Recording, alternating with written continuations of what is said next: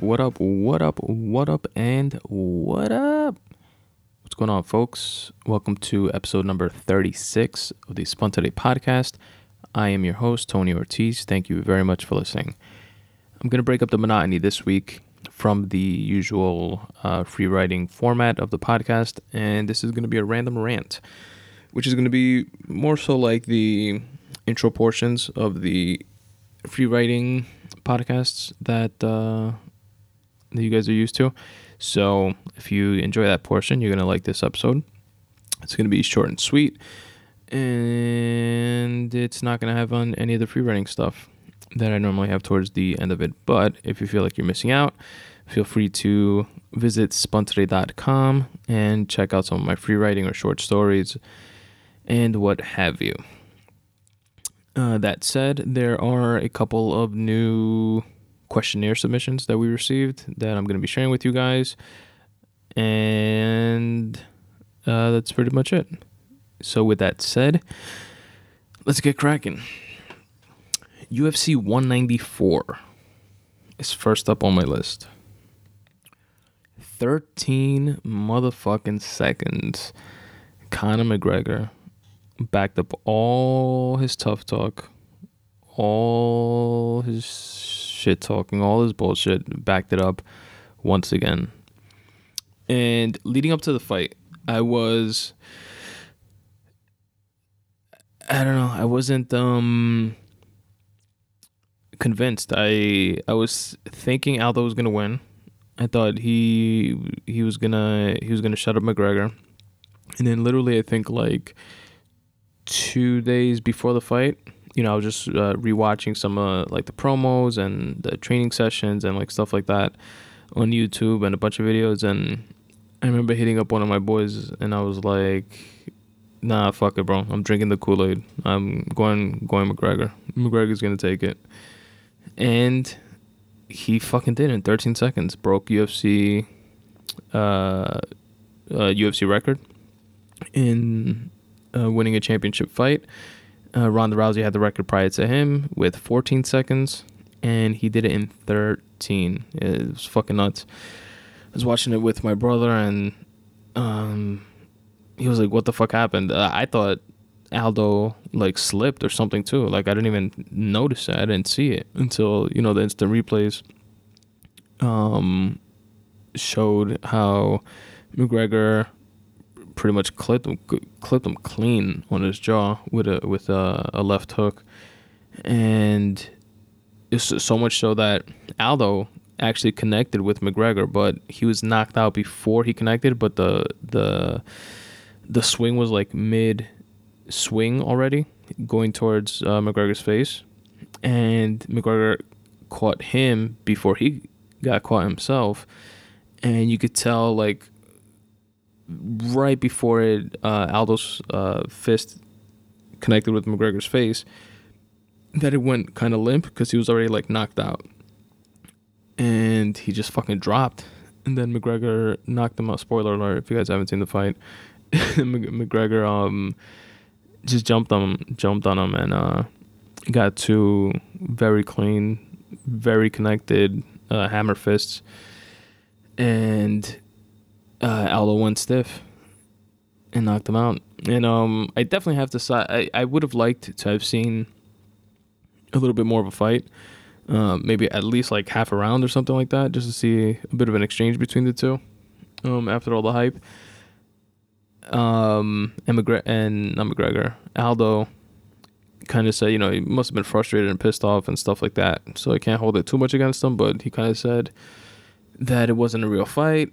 Um, they he he caught him, you know, kind of like insinuating like a lucky punch or whatever, I guess.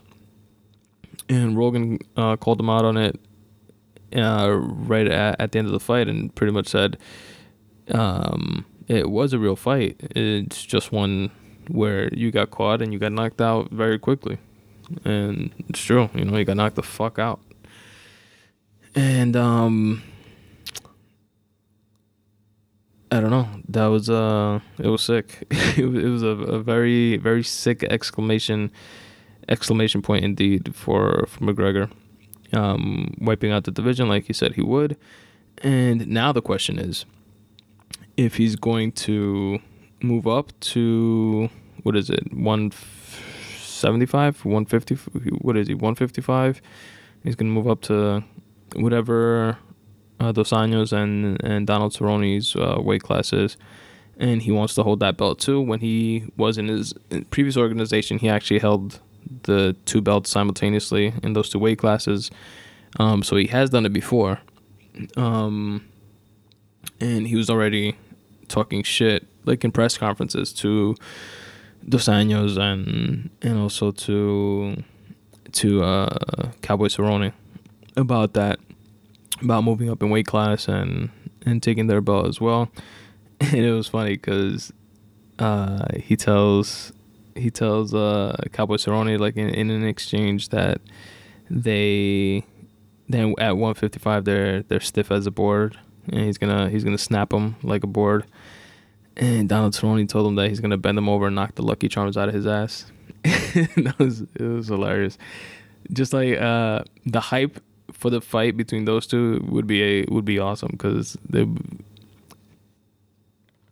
would get like at each other in a funny way like that. I think, and it would be entertaining to watch. But yeah, uh, it would be it would be interesting if it goes that route.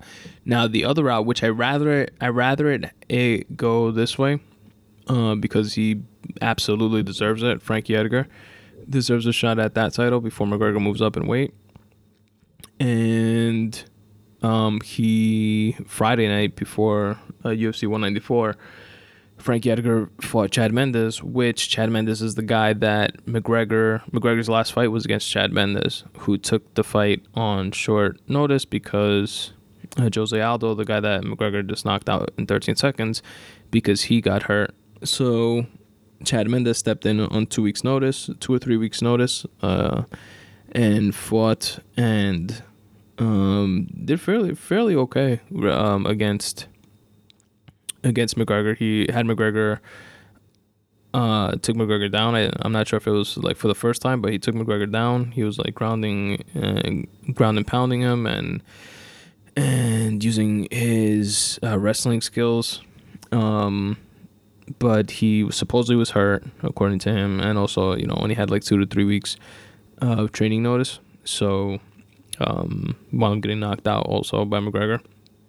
And uh, similarly, he just fought uh, that guy Chad Mendes just fought Frankie Edgar, and Frankie Edgar knocked him out in the first round. And Frankie Edgar's been calling for a title shot for some time, and some people thought that uh, Frankie Edgar should have gotten the the title shot when Chad Mendes did, um, and he wanted it, and he wanted it before uh, the the fight that that uh, uh, I think actually after that point, I'm not too sure. I know he he's definitely wanted a title shot for a while. McGregor just got the interim in uh, the fight against Chad Mendes is when he got the interim title.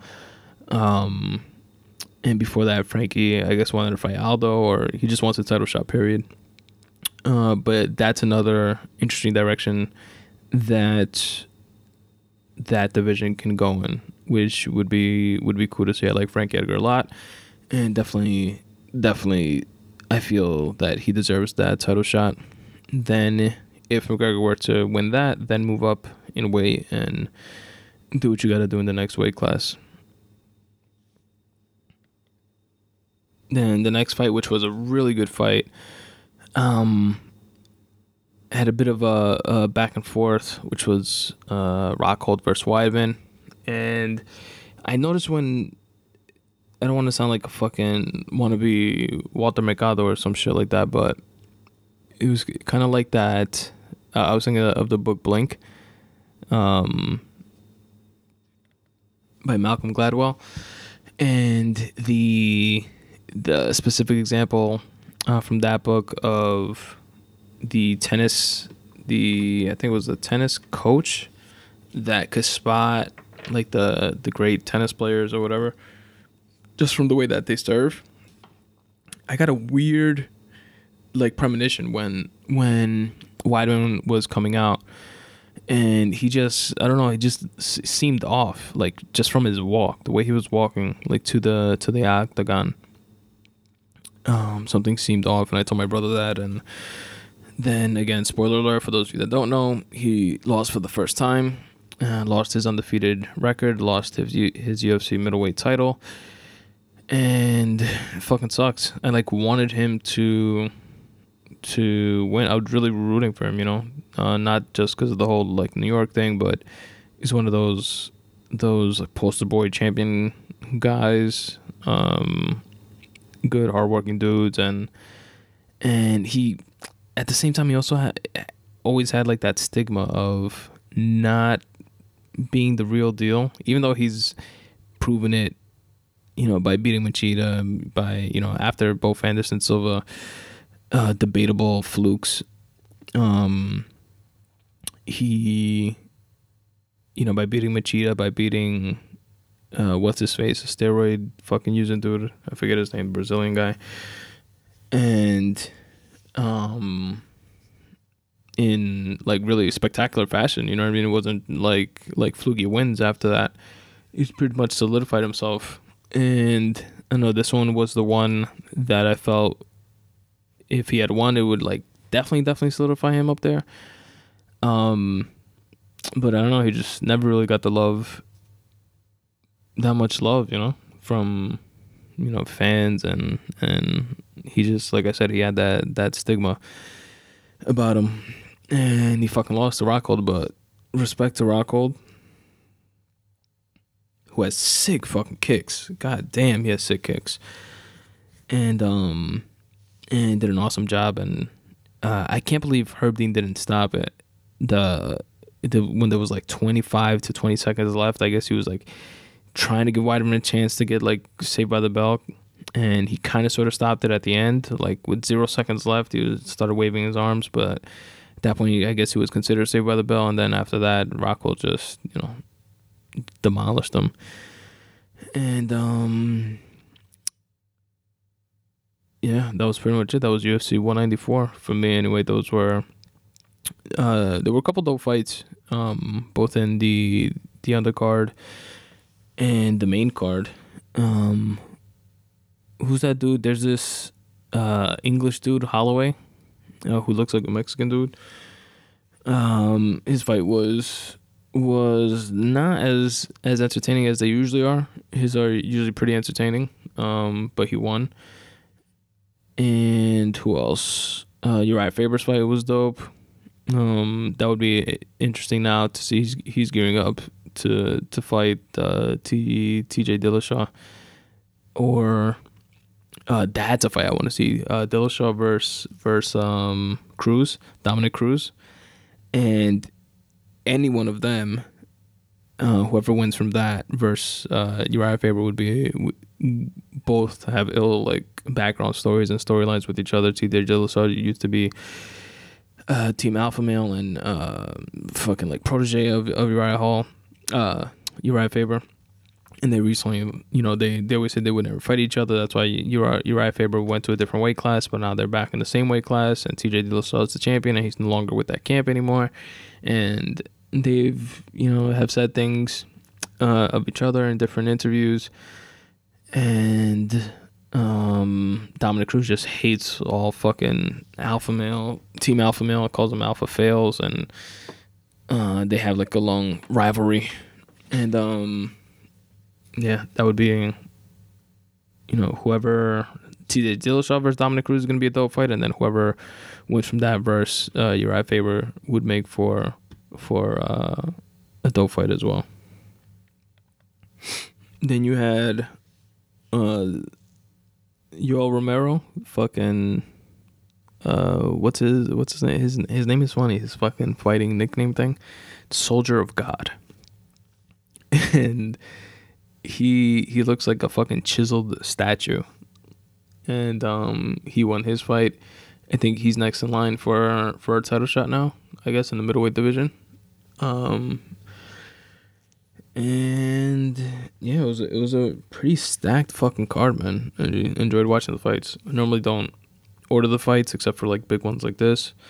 Um, usually just download them the next day on fucking Pirate Bay or some shit like that. Allegedly. But um uh the ones like this, the big ones like that, definitely have to have to watch, have to download, have to watch that shit live.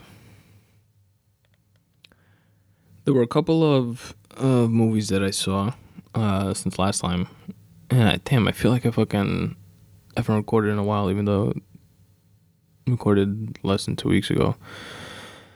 Um, but I'm reading my notes here because I like write myself notes on my phone of shit that I want to bring up on the next episode of the podcast.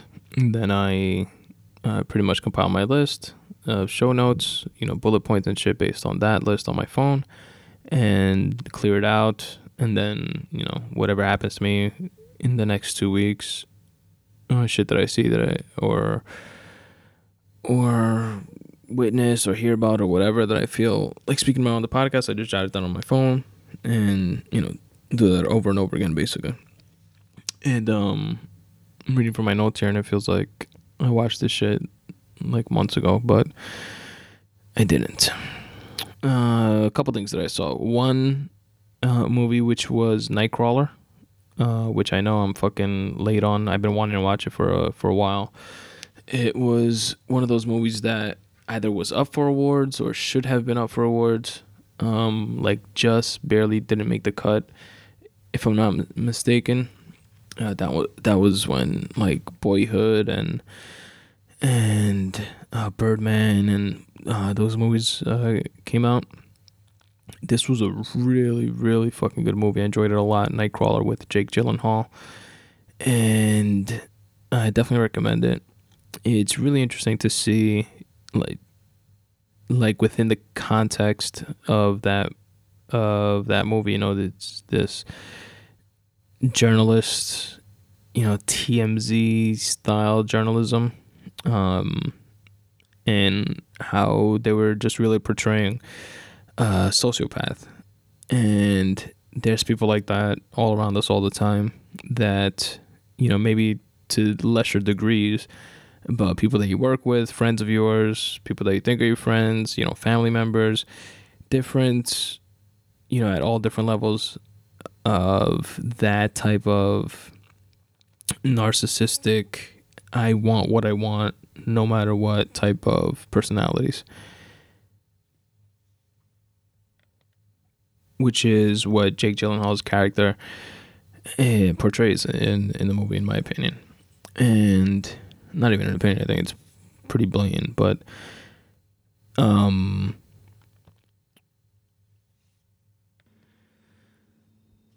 I've definitely encountered my fair share of, of people like this or uh, just people that have stints of that specific personality trait where it's just no holds barred. They don't give a fuck who's in the way, what's in the way. They just go for what it is that they want. And I've always, I guess, taken from those types of experiences the fact that there's ways to go about things, there's way to, you know, go hard to go home, and there's just ways not to do it. I think this the character in the movie completely embodies the way not to go about doing things. um, even though he was successful, you know, he he was successful um, in certain goals that he had set for himself. Uh, whether it was getting with the with the the lady, which was just a puzzle piece in his, you know, big picture of you know owning his business and and become having you know starting his journalistic empire. And but everything that he wanted from manipulating his that worker that he had um he got. And the movie ended off pretty much with him uh, continuing in that that direction and that um, upward progression. And it's kind of like at what cost though, right? Um and shit like that usually catches up with people, and sometimes it doesn't. Sometimes you know people never get caught for shit that uh, wrongdoing or whatever, however you want to look at it. But more often than not, they they do, and even if they don't, um, going back to what I was saying before, that's something something that I've always taken away from shit like that is that if I have the option of having something uh, in that way and not getting caught versus not having that something, I'd rather not have that something. I want anything and everything that I earn and what I got coming told me, like Tony Montana would say. But um uh, nothing more, nothing less.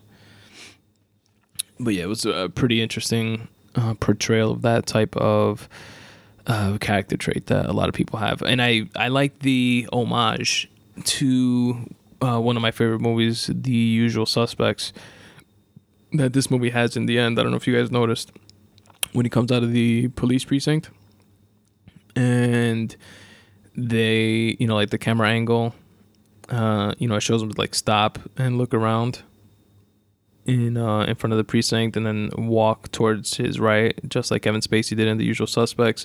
Then the cam- camera shows the angle of his feet or his feet walking on on the sidewalk, and then uh, it you know goes up to him and he takes out a cigarette and shit like that. So that little whole piece right there was like an homage to the usual suspects or like a proverbial doffing of the cap uh, to that movie. I'm not sure if you guys noticed that. But you probably did because it was pretty obvious and even I noticed it. And what else? The other thing that I saw, which wasn't a movie, it was actually a documentary that was pretty dope. It's on HBO. It's called, if I'm not mistaken, the Latin Explosion, and it's pretty much, uh, it's pretty good title. Pretty much, uh, pretty self-explanatory, and uh, it's about the my migrating of uh, Latino Americans to the United States and the cultural effects that it's had on the country.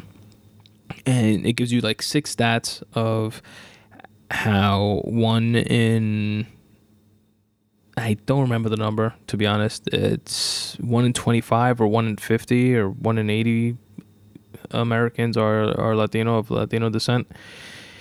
Uh, now and by twenty fifty, I think it's gonna be one in three.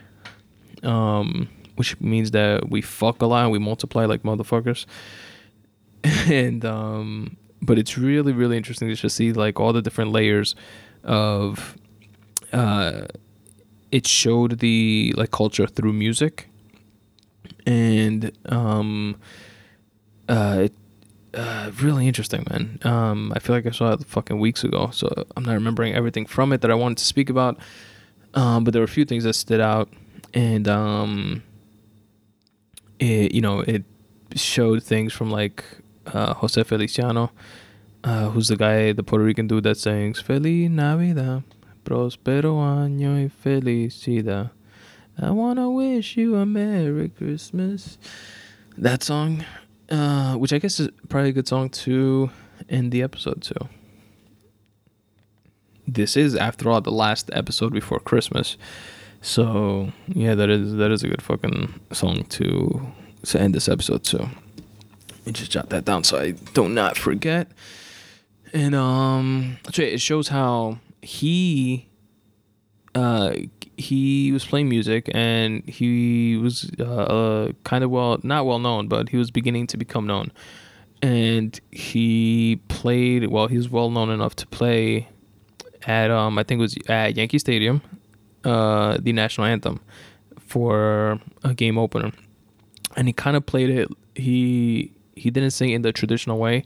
He gave a little f- different flavor to it, like a bluesy type of flavor to it, and um, he got a lot of flack for that, and so much flack that people were like, were booing him uh, while while he was singing it.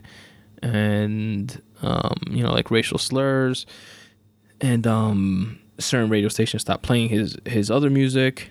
And um, it wasn't until he came out, out with that song, which I'm going to play at the end of, of this episode, that um, you know he became you know widely accepted again and and stuff like that. So it goes from that to uh, Anthony Santos, Romeo Santos, selling out Yankee Stadium.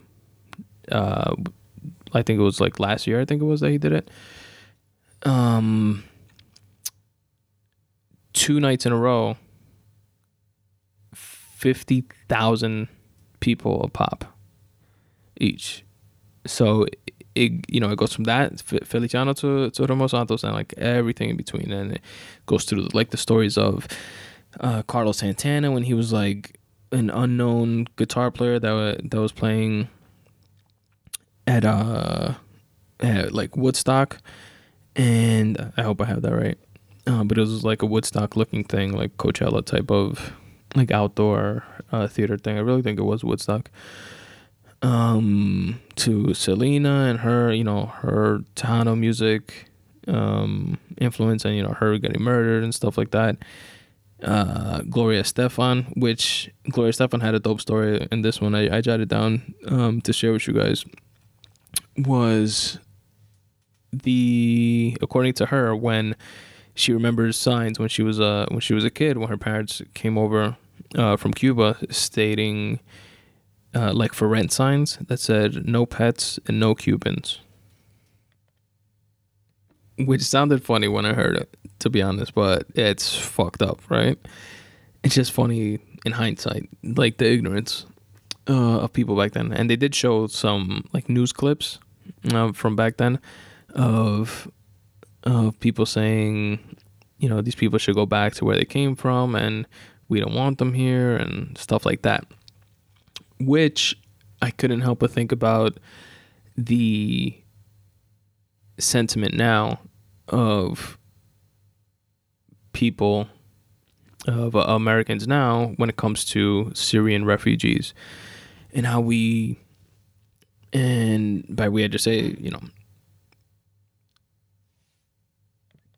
I'm not saying everybody because some people do some people don't uh, want the Syrian refugees uh, to be allowed to come into the United States at certain rates, and um, also in the countries um, uh, bordering Syria uh, have like the same type of predicament with the, their respective citizens, and you know it's uh, it's a different time.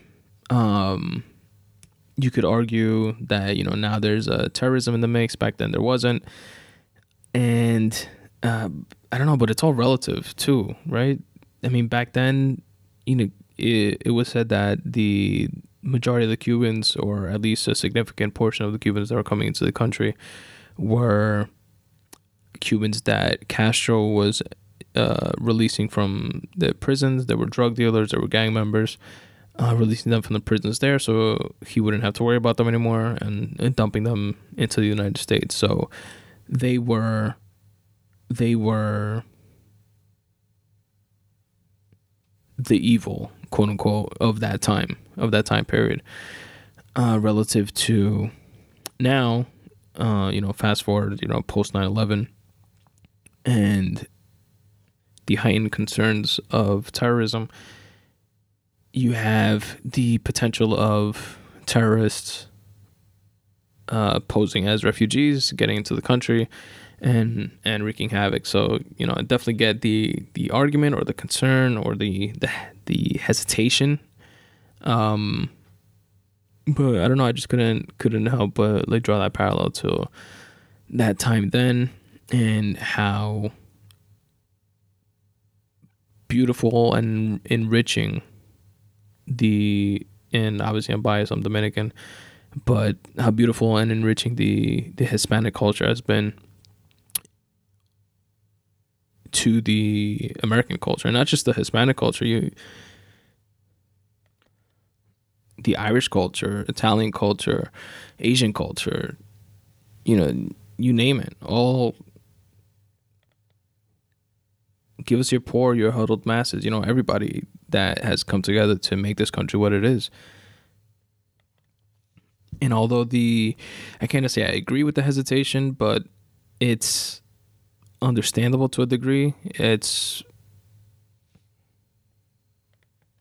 fucked up at the same time to turn your back on what got you to this point. And um yeah, that's pretty much it. That's what I gotta say about that. It's called the the Latin Explosion. It's on HBO, and it's it's definitely worth a watch. It was pretty pretty dope. Um, I learned a lot of the the Latin history that that I hadn't known, and it was just interesting to see it uh, in the way that they they put it all together from the vantage point of music and entertainment. Now, aside from that, um, the Jets busted the Giants' ass. Well, they didn't bust their ass, but they beat them. And it was a very, very, very dope game that went down to the wire, went to overtime, and went down to the wire again. And the Jets pulled it off and took over New York. Let's go, Gang Green. Fuck you, Big Blue. Baby Blue now in my book. And then the Jets rode that wave and demolished the fucking Titans this past Sunday uh 30 fucking thousand to eight or some shit like that and um uh yeah it's looking good. It's looking good for the jets. I am a clearly a jets fan. Um don't get me wrong though. I'm a very very casual fan. Um i'm not going to be the guy spouting off uh, statistics and knowing all the players on the team and the fucking potential picks that they have coming up and trades and coaches and and line coaches and this and that and the other but I definitely root for the Jets and I'm very happy that they've been doing their thing and continue to do so. I think there's what like 3 weeks left of football. Two of the games are divisional ones against the Pats and against the Bills and I'm definitely looking forward to taking both of those. And I don't even know, can they make it into the playoffs? I think they could. Um, I'm not sure if they have to win out, win the remaining three, or or how exactly. Fucking playoffs and wild cards and like shit like that always confuse me for in any every fucking sport.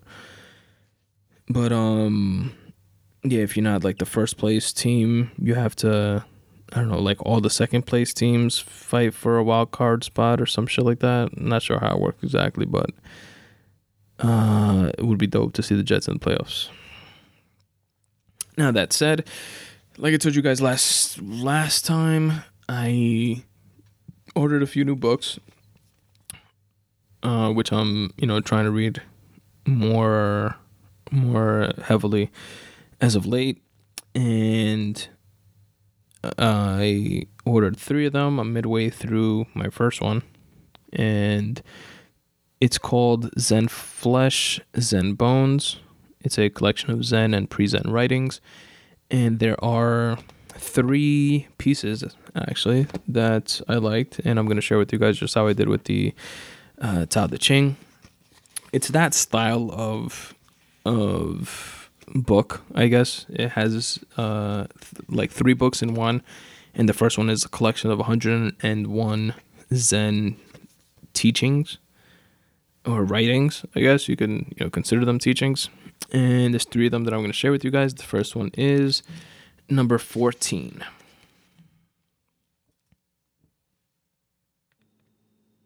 And the first one is Muddy Road. Tanzan and Ekido were once traveling together down a muddy road. A heavy rain was still falling. Coming around a bend, they met a lovely girl in a silk kimono and sash, unable to cross the intersection. Come on, girl, said Tanzan at once. Lifting her in his arms, he carried her over the mud. Ekido did not speak again until that night when they reached a lodging temple. Then he no longer could restrain himself. We monks don't go near females, he told Tanzan, especially not young and lovely ones. It is dangerous. Why did you do that? I left the girl there, said Tanzan. Are you still carrying her? That was pretty dope.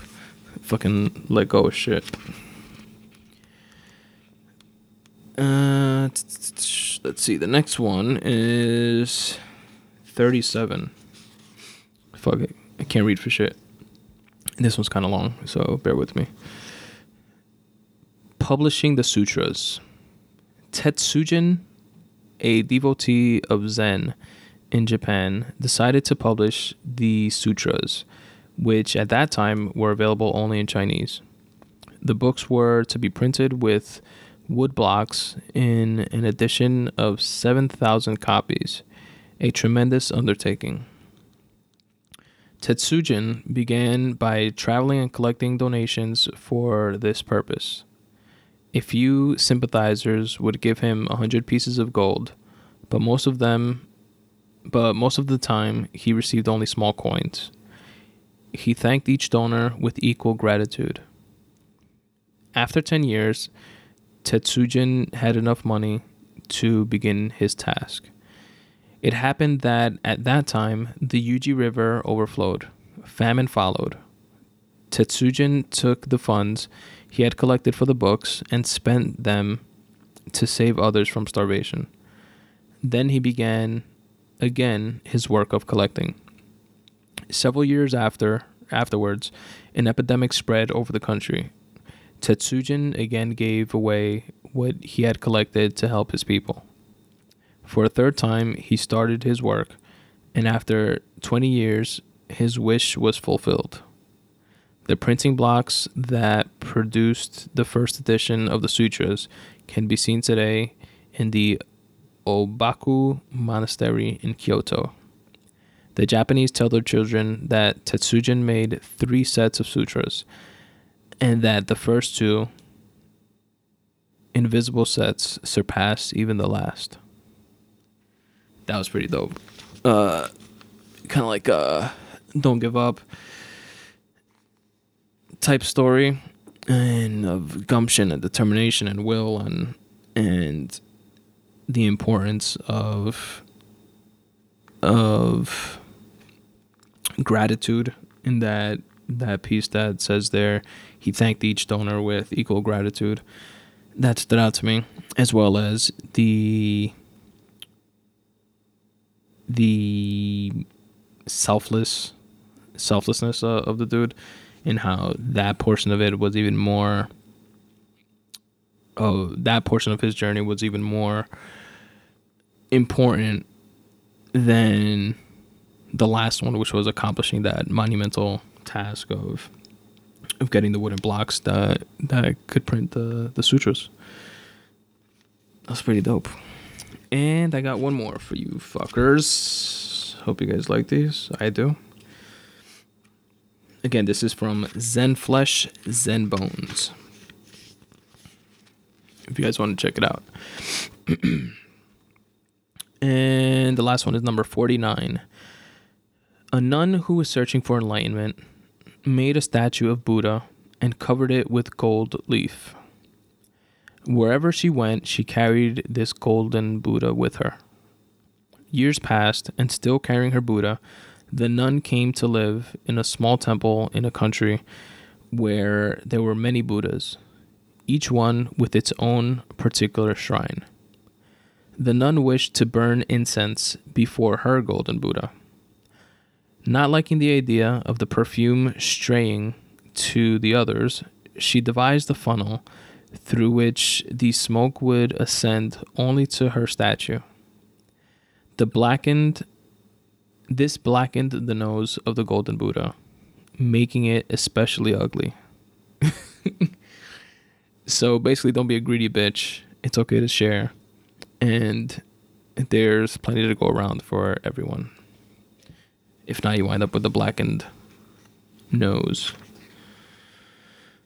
And um, that's it. That's from again Zen Flesh, Zen Bones, the book that I'm currently reading. And if there are any other gems like those that I want to share with you guys, I will in future episodes once I finish reading the book. All right, so I got two uh, questionnaire submissions for this week, and I'm going to wrap up the episode with those two. For those of you that don't know what the Spontaneity questionnaire is, it's a, a five question questionnaire uh, geared towards creative types, uh, people that write, people that paint, people that draw, sing, whatever. Any you know people that are into something.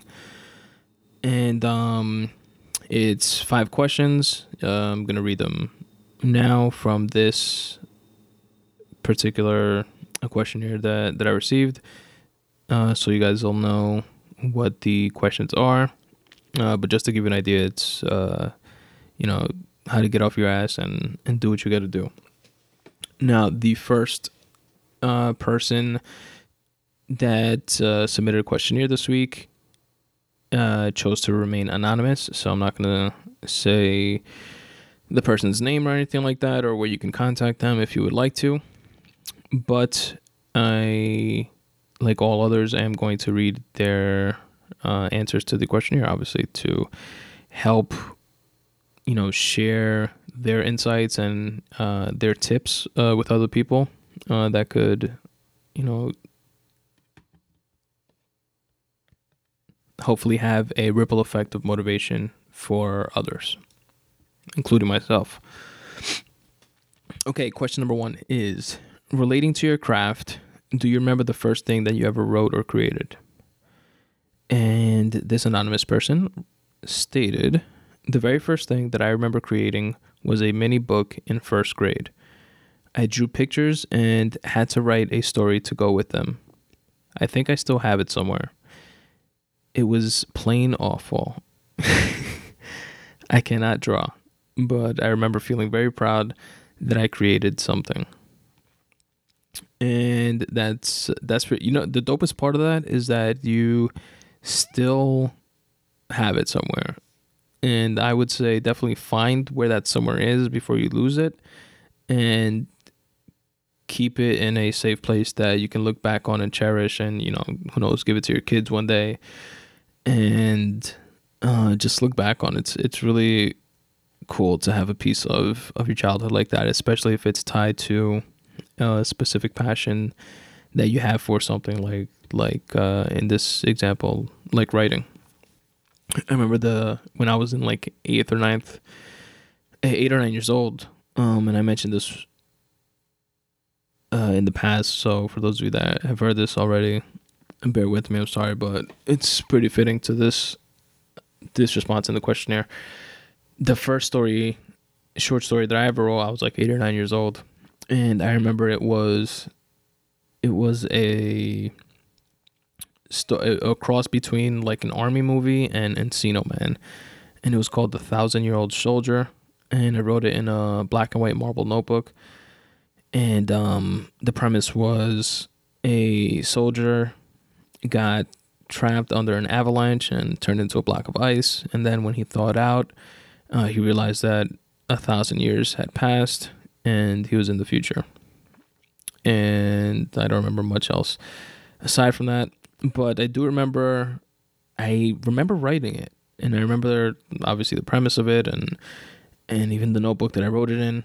And I remember putting it, I had this metal metallic box that had this fugazi little little key lock on it and i remember keeping it there and i used to use that box and you know store my quote unquote private stuff in there and top secret stuff you know i'm fucking eight or nine years old and uh, long story short I stopped using the box it was like in the basement somewhere or, or wound up like in a I don't even know where it wound up. But um fast forward years later, we moved and everything. I found that that box in, in the garage. And um I remember like when I f- saw it, when I found it, like I remembered right away of like the book and the short story and just like stuff that I had in there. I was like, "Oh shit. I can't believe this box still like exists. I had completely forgot about it." and I went to it. I opened it, and it was full of like my father's tools and shit like that. And I never got to like see the book again, but it would have been pretty dope if I had. So imagine that story, your version of, and you actually finding and still having that that uh, picture book now, and that's a much happier ending than finding a, a bunch of screwdrivers and stuff in its place. But yeah, find that. The next uh, question is What inspires you to write or create? And the response was I find that I always have a muse. Sometimes that muse is a person, sometimes it's emotion itself. I use them all to fuel my writing. And I couldn't agree more.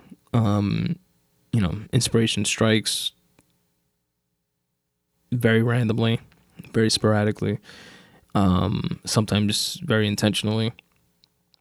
And yeah, I'm I'm the exact same way. I could hear a song that that inspires me to write. I could hear a quote in a movie, um, and that concept of, of the muse is just like, you know, you need to physically get yourself to a pen and paper or, you know, a keyboard, and let it flow through you and onto the screen or onto the page.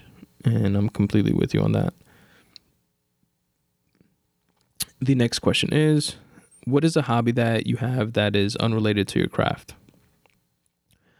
And the response is I'm an avid reader. I read hardcover books and listen to Audible. I am constantly reading all different types of books. And that is something I'm trying to do more and more of, um, especially as I've gotten into into writing. Obviously, um, they kind of go hand in hand. And believe it or not, uh, reading is something that I used to fucking hate, very much so. Never used to read at all, and uh, now I really enjoy it. I'm just not the best reader there is out there, but definitely enjoy enjoy the process. And um, uh, audiobooks are dope too for uh, that help me out with a few with a few books that were kind of like dense and like tough to to like read and that I really enjoyed the audiobooks of like uh, what was it? Republic Lost by Lawrence Lessig and also one of my favorite books uh, Mastery by Robert Greene.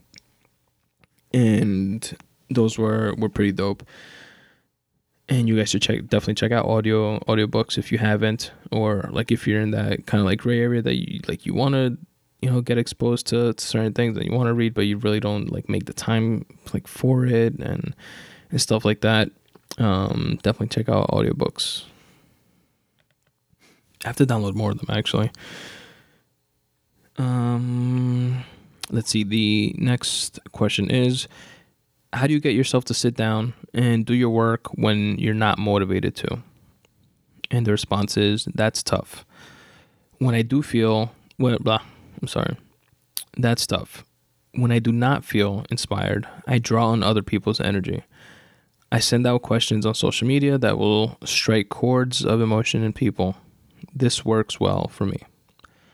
And that's a that's a really good idea. That's kind of I guess that's kind of like what this questionnaire is like for me. That's like my version of is sending out this questionnaire and and it helps spark, you know the you know the recording of this podcast, for example, which which has always been kind of like a uh like a closed loop, right? The podcast makes me want to write or motivates me to write, you know, keeps me honest, keeps me writing, and vice versa. Writing gives me content for the podcast, and it's kind of like a, a circle that purposely is set up to motivate me to push me in the direction of where I want to be with both writing and podcasting.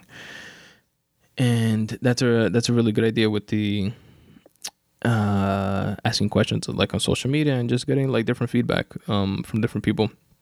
This person actually, as well as the other person, that uh, the other person didn't choose to remain anonymous, but this one did. So that's why I'm just saying this person.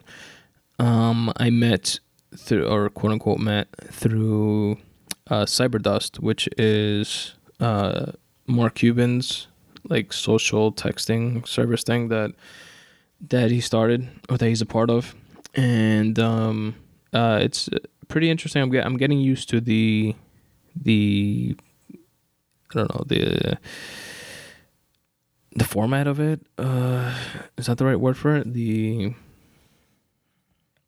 i'm getting used to using it basically. But um it's i hear it's similar to like snapchat but snapchat i've never used um except this is does not give you an option to like save uh like snapchat supposedly gives you the option to like save you know the chats or whatever um, Cyberdust does not, and Cyberdust as a company does not have like any servers or anything like that. So somebody sends you a message or a blast, like they call, or a dust. Um, a dust would be like a DM, and uh, a blast would be like a post. Um, and when people see it or read it, uh, once they open it, the clock starts, and it's a certain amount of seconds before it disappears and it's not stored on any other servers or anything like that, uh, which would I would imagine means like low overhead for them, I guess. But um, uh, yeah, that's the whole concept of it. It's like truly, you know, nah, nobody's reading your shit type of type of forum. And that's where I met both of these people. So yeah, I definitely get that, you know, sending stuff out through social media to, you know, spark conversation and interest and stuff like that and draw on people's energy. And the final question of the questionnaire is Do you have any advice for other writers or creators, whether they're new, seasoned, or otherwise? And the response was Write your heart. People can tell if you're not writing from the very depths of your soul. If you always write for that, you will always touch someone. And that was my favorite response to your questionnaire, and I couldn't agree more. And you know, you had how do I say this? You know, sometimes like with stuff that I write, I'm kind of like you know that feeling of nobody's to get this except for me? Or or this isn't good enough for anybody else to to read and and stuff like that and a lot of the time it is don't get me wrong. But um in terms of my stuff. But um as long as it's coming from that place from that like genuine real place it's to reach somebody it's to touch somebody and you have no way of gauging who it does and who it doesn't uh touch and I you know I've written about this in in certain free writing posts and um, the quote unquote announcement that um, I'm going to tell you guys about right after the next questionnaire. I get into it in there as well. Um, but I think it's y- your responsibility as a creator, as a writer specifically, to just let the thing out, let it out, and allow it to, if allow it to have the chance of reaching and touching someone. And um, if it does, great. And if it doesn't, it at least meant that to you. And it was therapeutic in that way for you. Um, and you are someone too, right? Uh, so, yeah, thank you very much. Uh, person that shall remain anonymous per your request. And I really appreciate you taking the time to fill out the survey the questionnaire, and um, it was a great one. Thank you very much. And we have one more questionnaire. Like I told you guys, this one.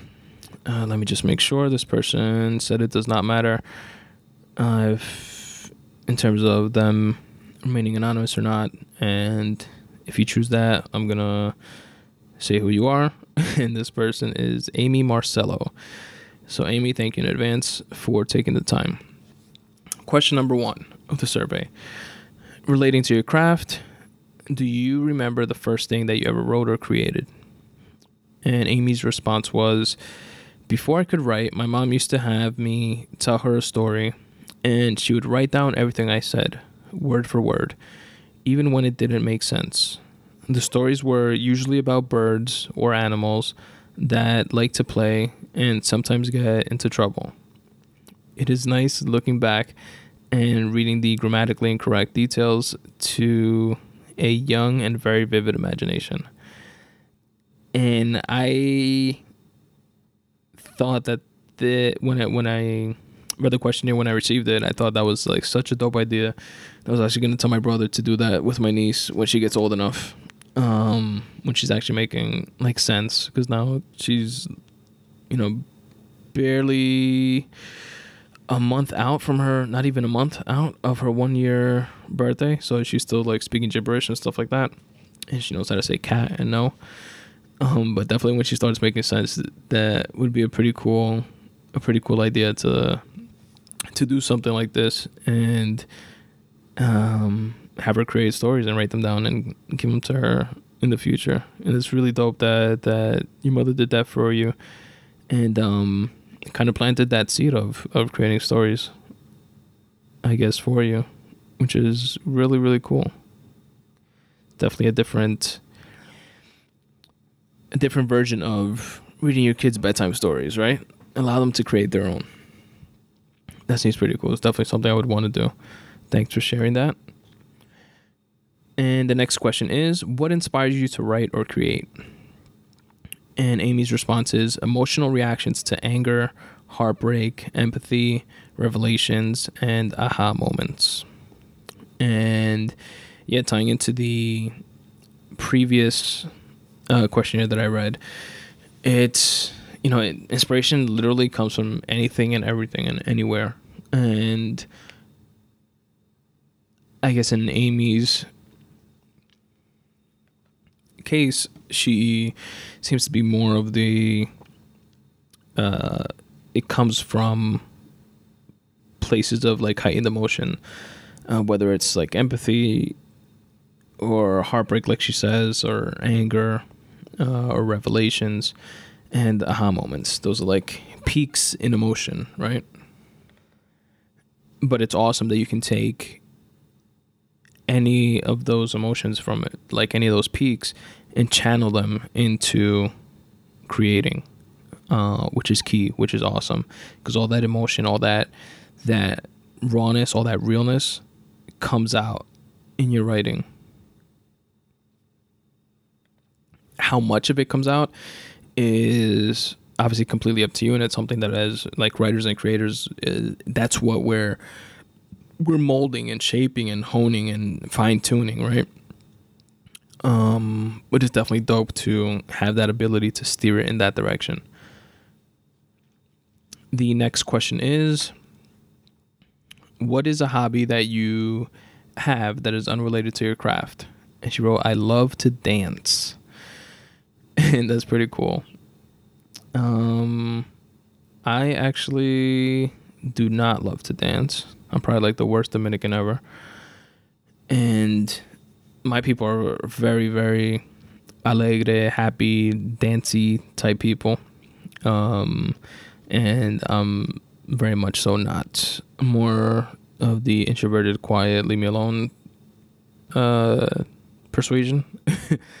but I do, I could dance, not well or anything like that. I'm no, I'm no fucking um, Patrick Swayze in Dirty Dancing but um, I know how to dance, and you know, the once every every fucking leap year when I I do get the itch to dance, I'll like dance my ass off at that one party, and then you know never dance again for for years to come. So I definitely get the the appeal of it. Um, when I when I you know look back and think of like those specific moments when I've enjoyed it.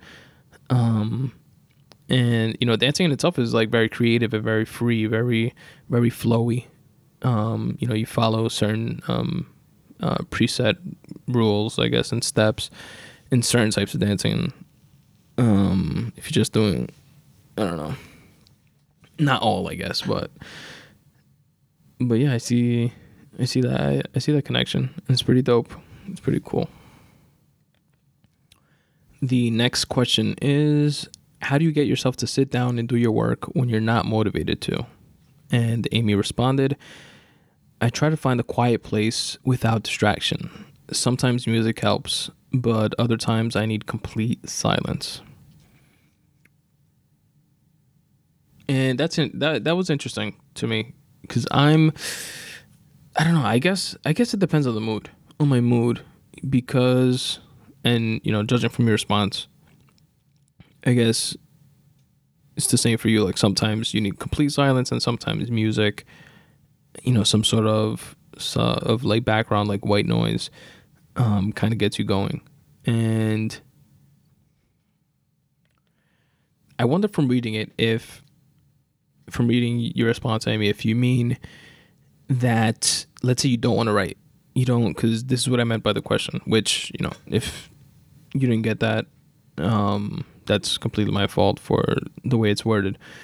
But when you're supposed to write,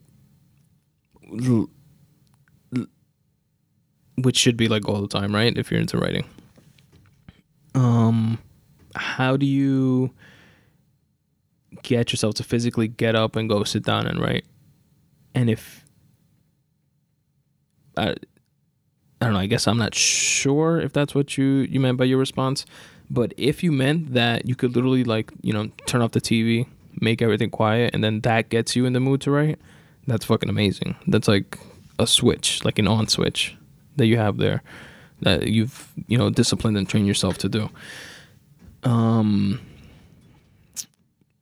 so it's kind of like cuz I kind of feel like the answer that you gave is kind of after you get yourself to write you just have to you know after you have you sat down and you kind of made that push in the direction of writing that you kind of um then have to like shut everything off and then you know so shit could start flowing and you could start start writing. Um but yeah. It's that's like the toughest part for for all of us. And i think that's a pretty well known and understood, you know, similarity amongst writers that, you know, just actually sitting down and doing the work is that's the hard part. Like getting yourself, getting that push of motivation and inspiration to go and actually physically do the work. And lastly, the last question of the last questionnaire that we have for the day is do you have any advice for other writers or creators, whether they're new, seasoned, or otherwise? And Amy responded, Writing is the easy part. Don't let rejection letters be the demise of your passion. There are so many resources and directions to explore.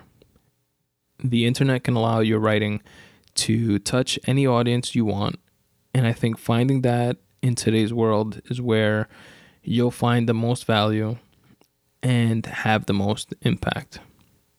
And I could not agree with you more. Again, Amy, thank you very much for taking the time to fill out the questionnaire. That was a very, very dope response.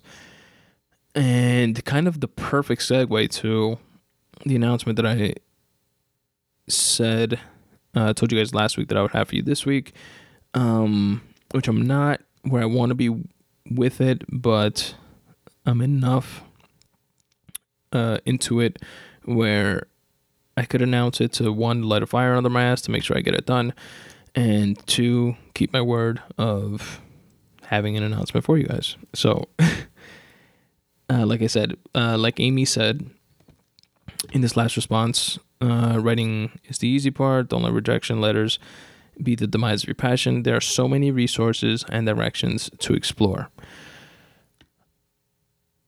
I am in the process of self publishing my first book, and that's the announcement. Ta da! um, uh, but no, like the point is, like Amy said, there's so there's so many outlets and and and uh, what's the word I'm looking for? Opportunity and facilidade to pursue what you want if you really want it. Uh, nowadays, especially with like mediums like podcasts and and and resources like um, uh, like Amazon, for example, and KDP Select, um, which is you know what I'm learning to to use to um, and programs like Scrivener, which I'm using to compile and format and put together my my book and it's it's it would be a shame not to capitalize on that. And you know, I know everybody's been through moments in their lives where you know hindsight is obviously twenty twenty, but we've all been through moments where we look back at certain points in our lives and say, "Damn, I wish I would have done this differently. I wish I would have done that differently. Damn, I didn't take advantage of that opportunity." And I didn't want that to happen this go around um, through this phase of my life, and which is why you know I kind of jumped on the you know with the the fuel of the the passion that I have for it. I jumped on the the idea of pursuing writing um, on a more serious level, as well as podcasting as well. And that said, I want to, um, I wanted to obviously, you know, be published, and every writer wants that.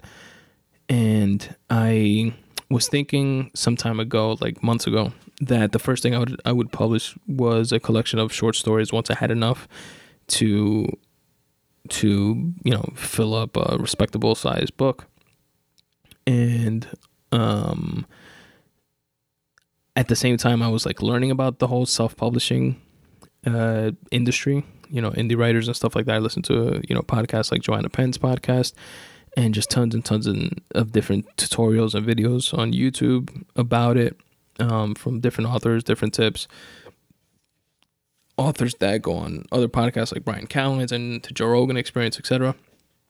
And I I'm one of those people that I could get to a certain point with with you know reading articles and watching videos and listening to podcasts on how to do something, but I have to like go through the actual process to gain like the full understanding of it and I think that's true for for a lot of people and for most things that each of us do. So, being that I didn't have the content, or I do not have the content yet for short stories, and I didn't want to, um, you know, just slap together crap and put it out there. I kind of had a, a little aha moment. Um,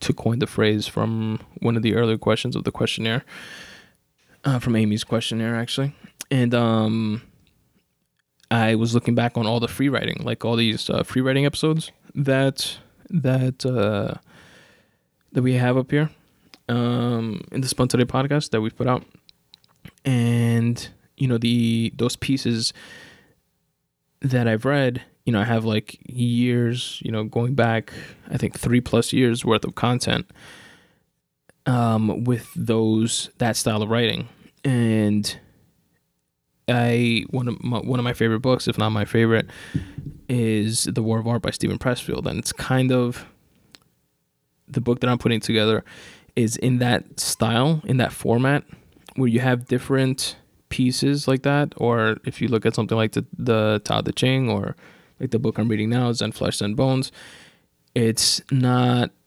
like a it's a nonfiction book, but it's not like a it's not like a cohesive, you know. F-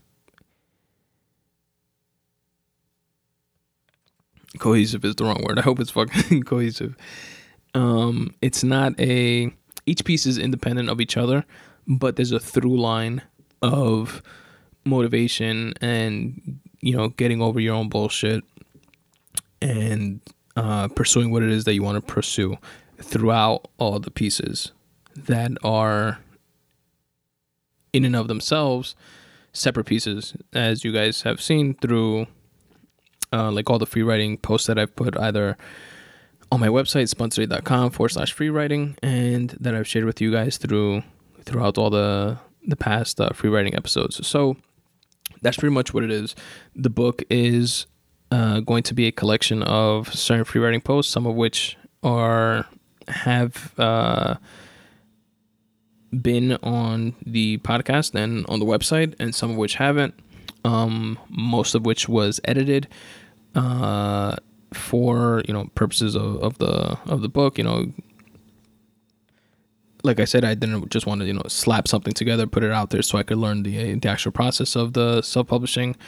Um, I want to put something that I could be proud of, something quality, and hopefully that you guys could uh, enjoy as well, and as well as you know the the secondary purpose of actually learning the process of self-publishing and you know buying a barcode and the ISBN and and you know putting the book on uh, releasing the book as an ebook at first and via KDP Select for 90 days for free and you know gaining uh, reviews and and rates on Amazon to you know um, make the book uh, popular and so on and so forth and you know go go through go through the steps that I've just abstractly um, learned about and that I have to actually go through to fully understand. So that said, I the book is almost completely done. Um, just doing like some final, you know, setting up the copyright page, the acknowledgments uh, page, you know, writing my thank yous and stuff like that, um, and doing the final formatting, uh, which is a bitch, by the way. That I, I've literally spent the last, I think, like three days, several hours on. Let me see. Yes, yesterday was Sunday. I spent no lie, I think like seven hours worth of watching different videos and tweaking and and trying to get this shit to work and to get formatted. And um, Scrivener is a really powerful tool. I couldn't imagine doing this shit like on Microsoft Word or something like that. And um, but it's like one of those such a powerful tool that takes a lot to fucking learn it. Um, and that's what I'm just in the process of doing. So I the goal is to get it out before the end of the year. So uh, hopefully by the end of definitely by the next episode of this podcast, which would be airing on the 31st of December, uh, it should be out. So you guys can pick it up, check it out, and um, hopefully those posts and and that writing could uh, help you guys in a similar way that it's helped me. And that's ultimately the the end goal of this entire process. And that's it folks. Amy amy looking for your last name here amy marcello thank you very much again for filling out to the questionnaire I uh, really appreciate it. And other person that shall remain anonymous, uh, um, blah, anonymous. Thank you very much as well. And uh, that's the episode, guys. I appreciate you guys a lot. I really appreciate you guys listening to the podcast and listening to me ramble and bullshit all the time, and share my writing and and stuff like that with you guys. And uh, I really, really do appreciate it.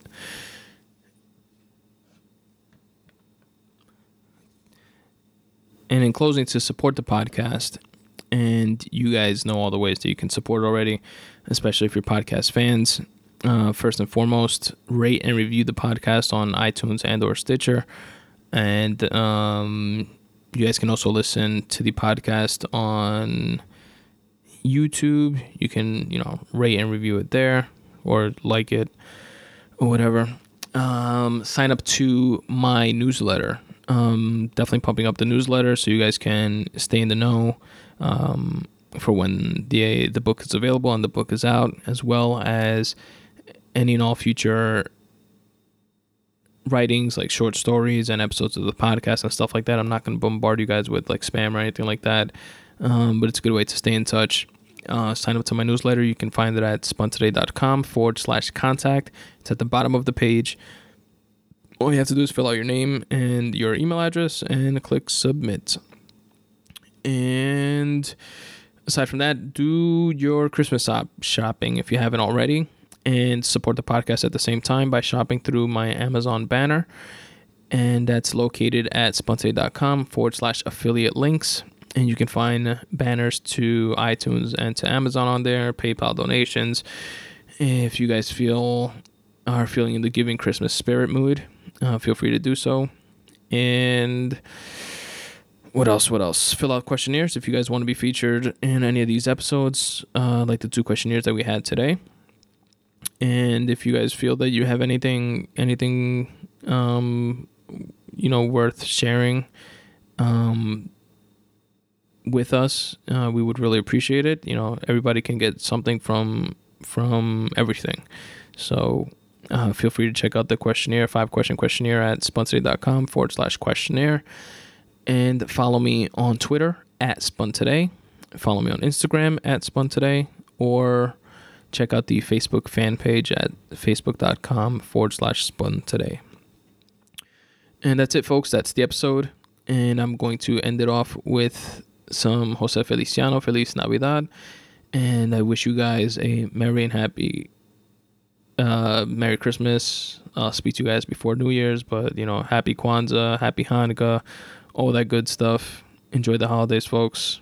And as always, substitute the mysticism with hard work and start taking steps in the general direction of your dreams. Thanks for listening.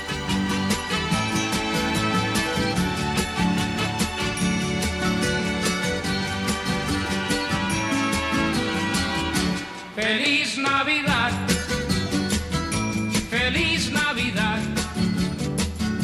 feliz próspero año y felicidad.